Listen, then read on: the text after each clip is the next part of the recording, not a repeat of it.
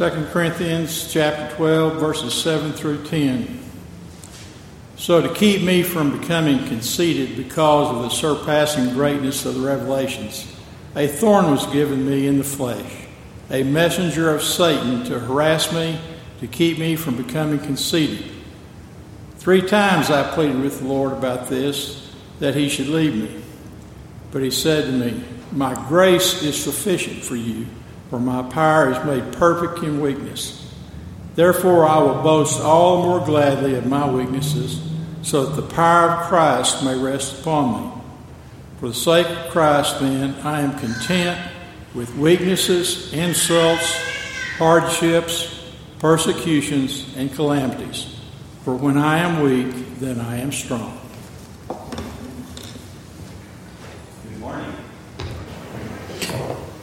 Today's Old Testament reading comes from the book of Nehemiah. There's a little old joke if you remember that one. Nehemiah chapter 2, verses 9 through 20. It can be found on page 504 in your Pew Bible. It says this Then I came to the governors of the province beyond the river and gave them the king's letters. Now the king had sent me with officers of the army and horsemen. But when Sanballat the Horonite and Tobiah the Ammonite servant heard this, it displeased them greatly that someone had come to seek the welfare of the people of Israel. And when I went to Jerusalem, and then, so I went to Jerusalem and was there three days. Then I arose in the night, I and a few men with me, and I told no one what my God had put into my heart to do for Jerusalem. There was no animal with me but the one on which I rode. I went out by night by the valley gate to the dragon spring and to the dung gate, and I inspected the walls of Jerusalem that were broken down and its gates that had been destroyed by fire. Then I, then I went on to the fountain gate and the king's pool, but there was no room for the animal that was under me to pass.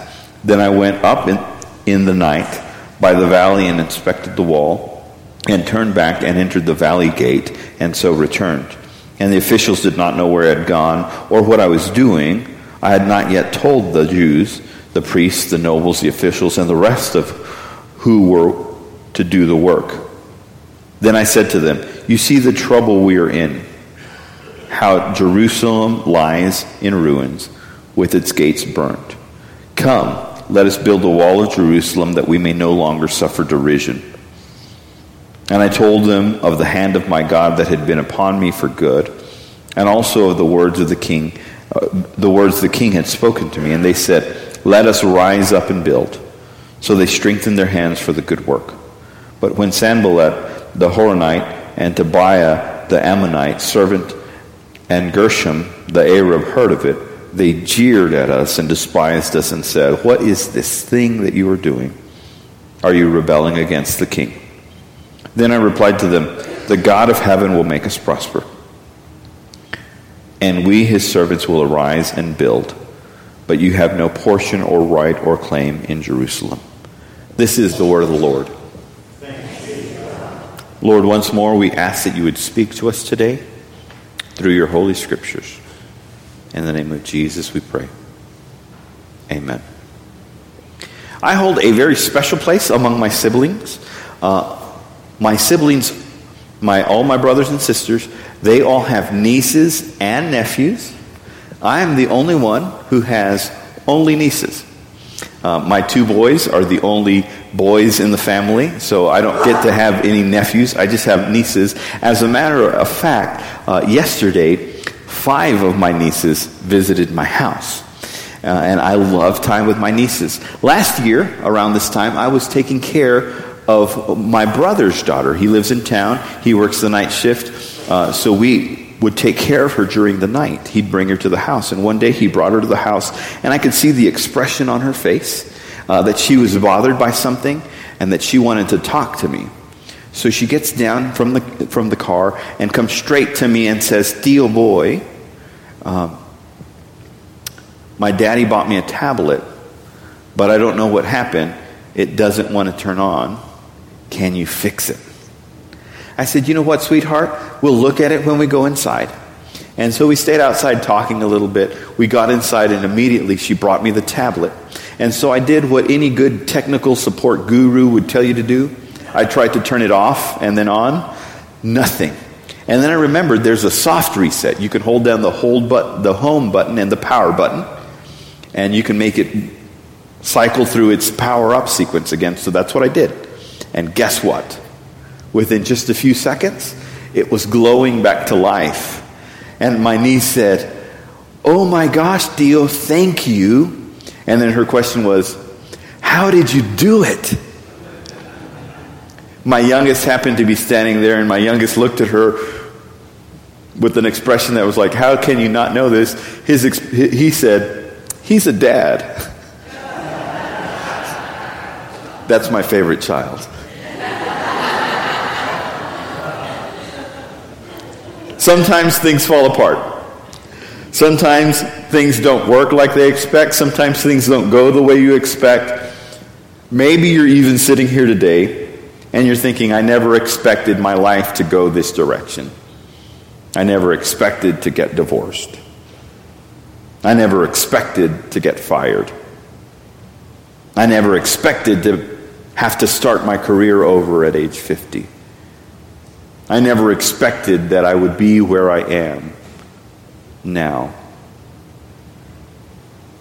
You're sitting here and you feel defeated. You feel frustrated. You feel broken. And truth be told, you're tired. I've been there. I've done that. You're sitting here and you can't even concentrate on worship because you're wondering what what's next?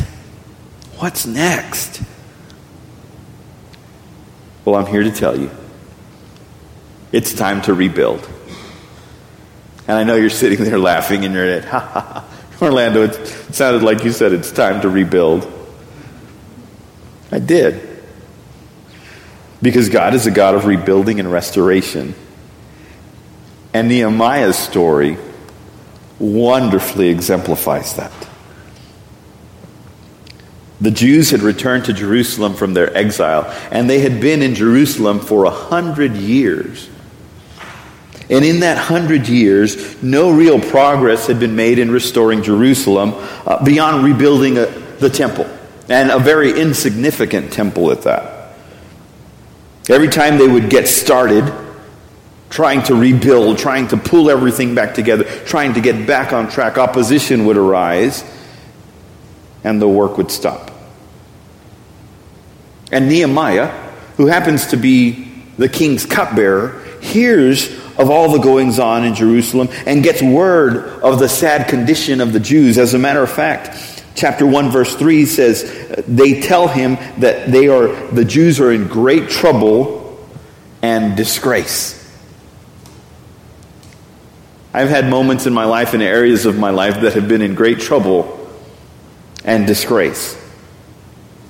They tell him the walls broken down, the gates are burned with fire, and the situation is so deplorable that Nehemiah openly weeps about the condition of his beloved city. He could have chosen just to sit there and wallow in self pity and sadness, but that's not what he does. Here's what he does he hears about the condition of his beloved city, and he makes it a matter of fasting and prayer. Kind of sidebar. I just want to say this. I'm not even going to charge you for this one. When you have something in your life and you don't know what to do, I'd like to encourage you to take the very first step. Make it a matter of prayer and fasting.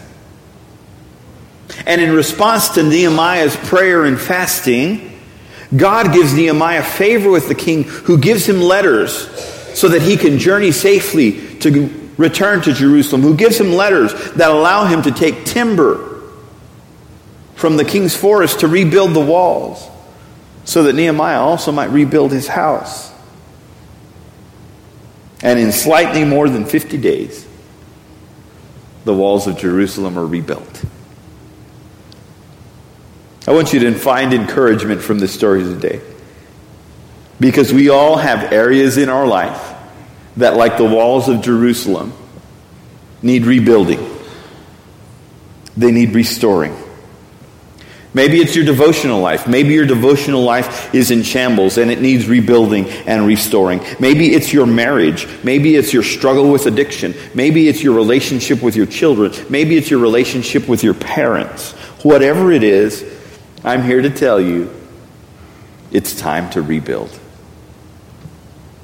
You're looking at me and you're thinking, okay, Orlando, I, I, I hear this idea of God's a God of restoration and rebuilding and it's time to rebuild. I, but, but where do I start? Well, I'm glad you happened to ask that question because we can see it all in Nehemiah's story. Here's the very first thing Nehemiah did. The very first thing Nehemiah did is Nehemiah took a night ride and he assessed the actual condition of the city walls and the city and the gates. And then he gave an honest report, an honest assessment of what was going on. What's his assessment? His assessment is we're in trouble. His assessment is Jerusalem is in ruins. His assessment is the gates are burnt down. The walls are in shambles. He goes to, so far as to say this is a disgrace. We hear those things and, and we don't like to hear those things. We don't want to hear those things. We don't want to admit those things about our personal condition. But Nehemiah is honest about the state of affairs of Jerusalem. And because he's honest, they can begin to move forward in the process of restoration. See, you and I, you and I, we want our lives to always be Facebook ready. We want everything nice and pretty and publishable on Facebook. We don't put anything bad about our lives on Facebook.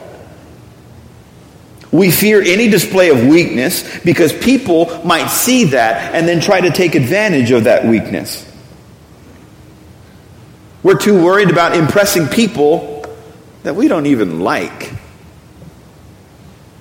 I can't be honest about the condition of my marriage because if I was honest about the condition of my marriage, my positions in leadership of the church would disappear. I can't be honest about my porn addiction because if I was honest about my porn addiction, people would judge me and people would talk about me behind my back. If people only really knew what I was like, they wouldn't like me. They wouldn't want to hang out with me. They would run me out of the church. Let me give you some encouragement this morning. No one's life is as good as it looks on Facebook. When we can worry, when we can stop worrying about displaying weakness and get down to the nitty gritty and be open and honest about what our condition is, what our need is, then we can begin the process of rebuilding. Who is closer to healing? An alcoholic who knows he's an alcoholic? Or an alcoholic who has no idea that he suffers from an addiction? C.S. Lewis puts it this way C.S. Lewis says, A cold, self righteous prig who goes regularly to church may be nearer to hell than a prostitute. Why? Because one is broken and knows she's broken, and one is broken and has no idea. When we can look at ourselves honestly and say, here is the area where I'm weak, here is where I'm struggling, here is where I need your help, God, then we are in a position to begin the work of rebuilding. Because then we're in a position to call on the one who can help us. I have a son. My oldest son is 14 years old. He is six foot one, uh, size 14 foot. I'm thinking Age 14, size 14 shoe, what's going to happen when he's 21? And though I do not like to admit it, my son is quite a bit stronger than I am. And I could stand there in my pride and, and, and see something heavy and think, I got this. But I recognize my weakness and I recognize that he is strong. And so I'm like, Gabriel, move this for me. Sometimes I say, help me move this, but typically it's easier just to have him move it himself. But it is a recognition of my weakness that allows me to call out for help. It's honestly saying, I can't do this alone. You know what? Do not fear weakness. Lean into it. That's what Paul, the writer of our New Testament passage, does. Paul calls out to God and talks to him about a thorn in his flesh and says, It's bothered me and it makes me feel weak and I don't like it. Take it away. Asked three times for it to be taken away. And God's answer was, No. My grace is sufficient for you. My power, my strength is made perfect in weakness. Verse 10 says, For Christ's sake, then, I'm content with weakness, for when I am weak, then I am strong. Whatever area in your life needs rebuilding right now, I encourage you this morning to talk to God honestly about it and say, God, here is where I need your help. Because until you can take that step, you will not move forward in the process of rebuilding. That first step is an honest assessment of your condition so you can call out to God. That very next step is get started. Start rebuilding. Start taking those first steps even if they are small steps. Nehemiah talks to those with him and gives an honest assessment of the condition of the city, the condition of the walls, and the burnt down gates. And then he tells them what God has laid on his heart, and they say, Let's do this. Let's rebuild. Let's get to it.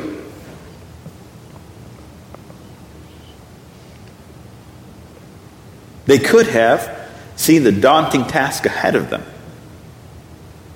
and backed out. What happens to you when the work ahead seems daunting? I'll tell you what happens to me. I'm gripped by fear and I'm paralyzed. As most of you know, I recently started uh, to work on my master's degree. And I remember the very first research paper I had to write after not having been in class for 20 years it took me 30 minutes to write two sentences because I had to cite my work and I didn't know how to cite. And it was a mess. It was a terrible mess. And I thought, I can't do this. I can't do this. And so I emailed my professor. I said, I think I'm going crazy. I can't do this. And he emailed me back relatively quickly. And he said, Orlando, you're not going crazy. You already are crazy. But he said this don't let fear paralyze you. There is maybe a daunting task ahead of you as you rebuild whatever area of your life that needs rebuilding. But don't let fear paralyze you. 2 Timothy chapter 1 verse 7 says this, "For God gave us a spirit not of fear, but of power and love and self control. That fear that paralyzes you is not coming from God, that's coming from the enemy who doesn't want you to move forward to rebuild that which God is calling you to rebuild, whether it's your marriage or your family or your finances or your job. He wants to keep you paralyzed. But you know what? Move forward anyway. Move forward in spite of the fear. You remember Joshua in the Battle of Jericho? Joshua could have seen the enormity of the walls and he could have said, No, no, no, I'm not getting into it with these people. But he didn't. He took those first steps forward. You can think of um, Israel at the Red Sea. When they faced the Red Sea before them and the ch- chariots of the Pharaoh behind them, uh, Moses and the Israelites could have said, Nope, this isn't for us. They could have stopped right there. They could have been paralyzed by fear, but they weren't not. They were not. They began to move forward. I do want to say this. As you move forward to rebuild whatever God is calling you to rebuild, I'm not telling you it's going to be an easy road. You know what? Nehemiah faced opposition. Sanballat from the very beginning said, I don't like this whole idea.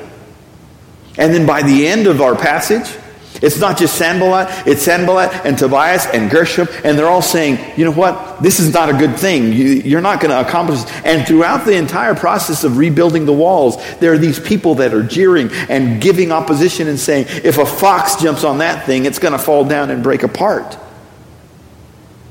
You will face opposition, and people will tell you why the thing that you're trying to be rebuilt, why the thing you're trying to rebuild will never work out. They'll tell you, you know what, I don't know why you're still working on your marriage. Why don't you just give up? It's not worth it. That man will never change. That woman will never change. I don't know why you're still reaching out to your child. It's not worth it. He's never going to change. Things are never going to be restored. I don't know why you're still loving your dad and kind of trying to build that relationship with him. He abandoned you so many years ago and things will never change. And there will be opposition. There will be people that tells that tell you why something will not work. But you know what? Don't let that opposition stop you. Let that opposition drive you forward. Perfect example is Acts chapter 1, verse 8. Acts chapter 1, verse 8 says, But you will receive power when the Holy Spirit has come on you, and you will be my witnesses in Jerusalem, Judea, Samaria, and even unto the ends of the earth. And I know what you're thinking. Hey, Orlando, didn't you use that scripture last time you preached? Yep, sure did. Still kind of Pentecostal. They were told, Stay here and receive power and then go out into the ends of the earth. And guess what they did? Nothing. They stayed in Jerusalem. But that's not what God wanted them to do. It was nice and comfortable in Jerusalem.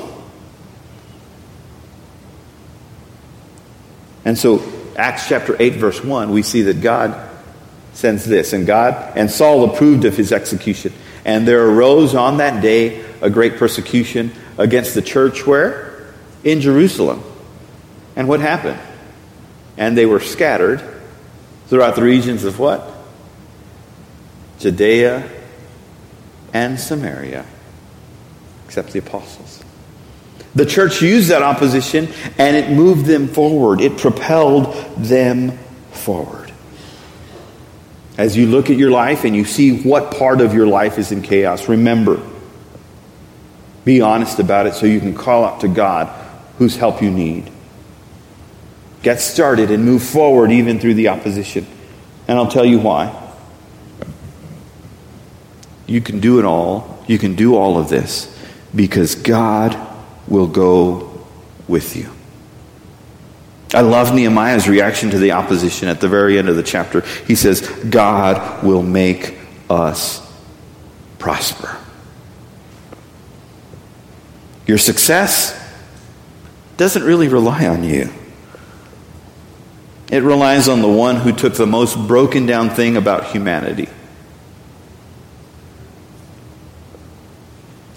The one who took death and overcame that and rebuilt and redestroyed and re- rebuilt and overcame it by his resurrection.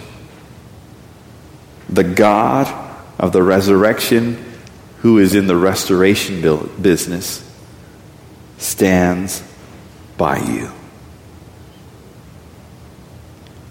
Matthew chapter 28, verses 19 through 20. It's the Great Commission. It says, Go therefore and make disciples of all nations, baptizing them in the name of the Father and of the Son and of the Holy Spirit, teaching them to observe all I have commanded you. And I love this last part. And behold, I am with you always, even to the ends of the age.